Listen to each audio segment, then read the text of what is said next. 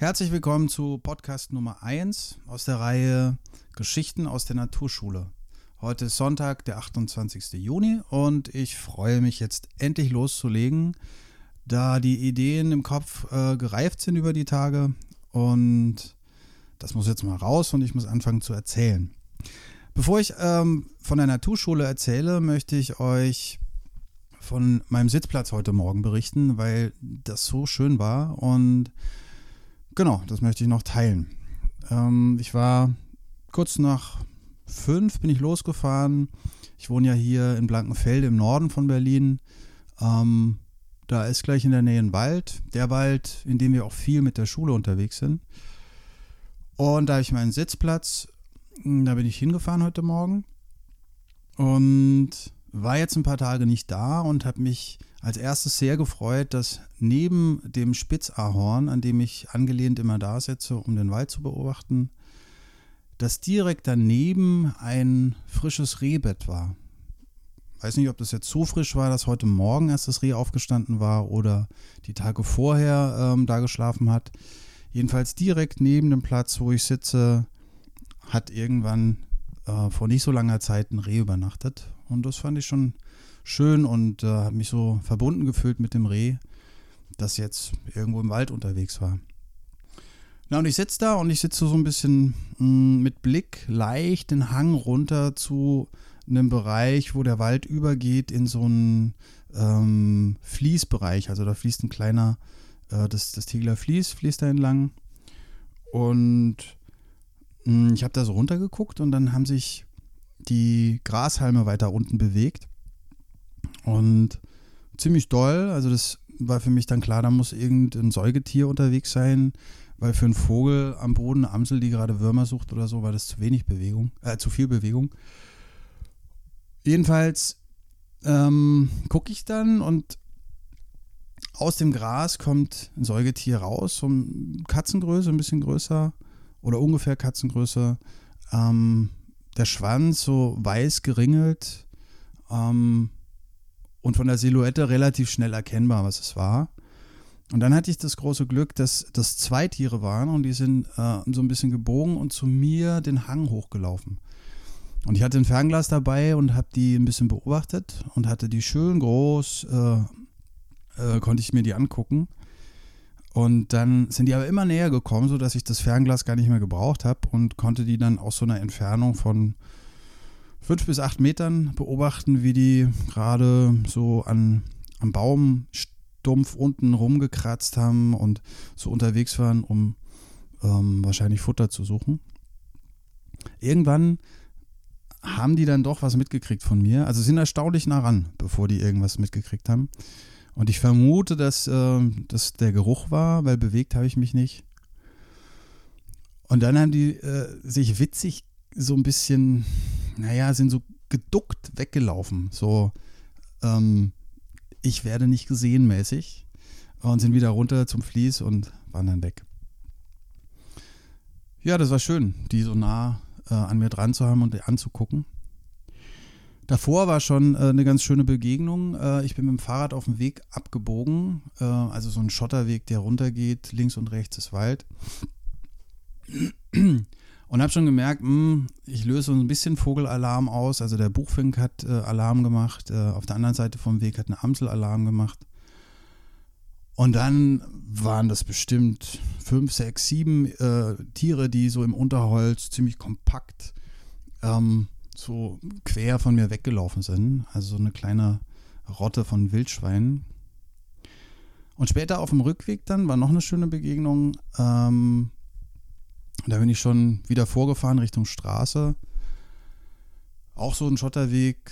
An der einen Seite so ein offener Wiesenbereich, auf der anderen Seite so, äh, so ein Linden, ähm, so eine Lindenallee, also eine, eine Seite davon und danach kommt so ein Graben.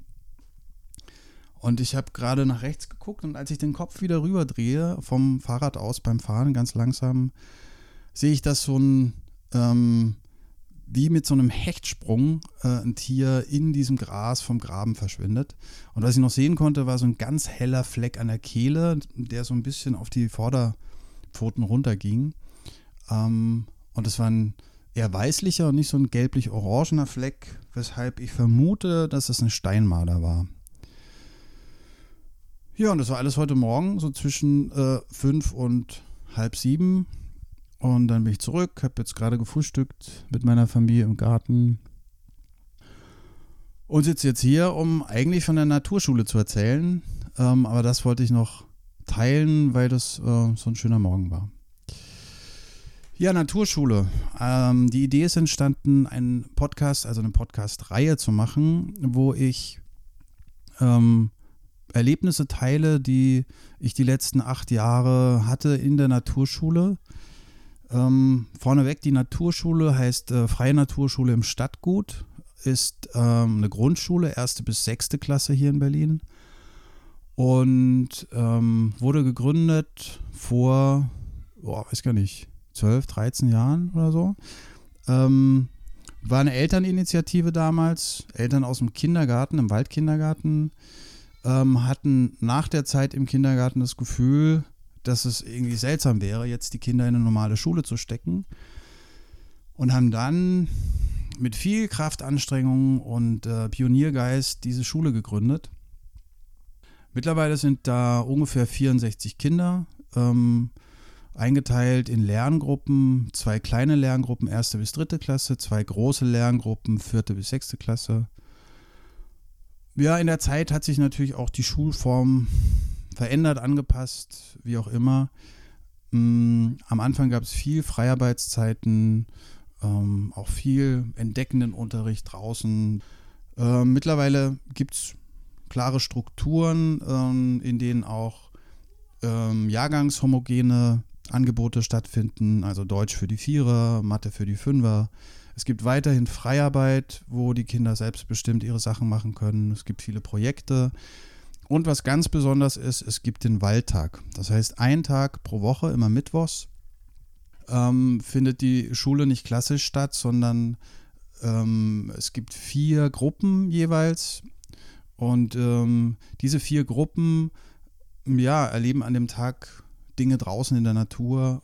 Ähm, das kann sein im Garten in der Schule, dass Gemüse angebaut wird. Es kann sein, dass äh, ein Kollege und Imker mit unserem Schulbienenvolk den Kindern Sachen erklärt oder mit denen Zeit verbringt.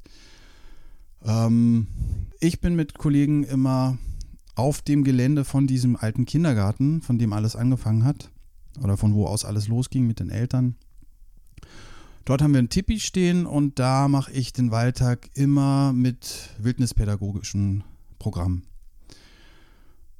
Ja, und ich arbeite seit ähm, acht Jahren an der Schule, ähm, habe in allen möglichen Lerngruppen gearbeitet schon und äh, immer den Waldtag gemacht. Und was für mich ganz toll ist, dass ich an dieser Schule den Frei Freiraum habe und hatte, eigene Formate auszuprobieren.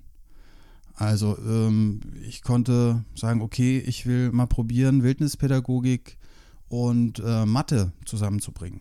Und habe äh, für diesen ganzen Bereich Maßeinheiten ähm, ein eigenes Format entwickelt, das heißt äh, Wiegen, Messen, Flitzen. Davon werde ich bestimmt einige Geschichten erzählen. Ähm, dann hatte ich den Eindruck, dass so in dem Alter neun Jahre, dritte Klasse bei den Kindern so viel los ist. Also in der Waldorfpädagogik ähm, heißt der Abschnitt äh, Rubicon, also das Rubicon, ganz ja, besonderer Abschnitt in der Entwicklung der Kinder.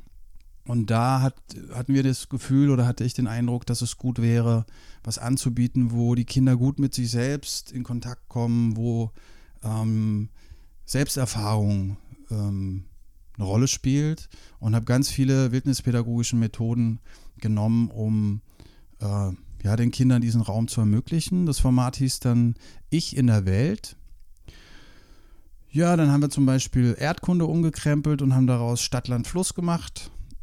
Und in allen möglichen anderen Fächern auch immer wieder dieses, diese Herangehensweise, die wir aus der Wildnispädagogik kennen, ähm, die konnte ich immer wieder einfließen lassen. Ja, und in der Reihe Geschichten aus der Naturschule soll es genau darum gehen, von diesen unterschiedlichen Fächern in der Schule, von den Zeiten in der Schule, die gar nicht Fächer waren und trotzdem Naturverbindungen, von denen zu erzählen. Ähm, natürlich ganz viele Geschichten vom Waldtag. Und ich finde es immer gut, beim Geschichten erzählen auch Dinge mit rauszugeben, ähm, die ihr dann selbst ausprobieren könnt. Also die Idee ist immer, wenn in der Geschichte was vorkommt von einem Spiel, auch eine Anleitung von diesem Spiel ähm, euch mit auf den Weg zu geben. Und ja, auch ein paar Übungen wahrscheinlich. Müssen wir mal gucken, wie sich das so alles entwickelt. Ja, soweit erstmal ein erster Überblick als Einstieg ähm, für diese Podcast-Reihe Geschichten aus der Naturschule. Ja, das war's erstmal. Ich nehme gleich den zweiten Teil auf, wo es konkret darum geht, um einen Waldtag, wo wir uns ähm, mit dem Fuchs beschäftigt haben. Genau. Dann bis gleich. Liebe Grüße erstmal. Euer Jürgen. Bis dann. Tschüss.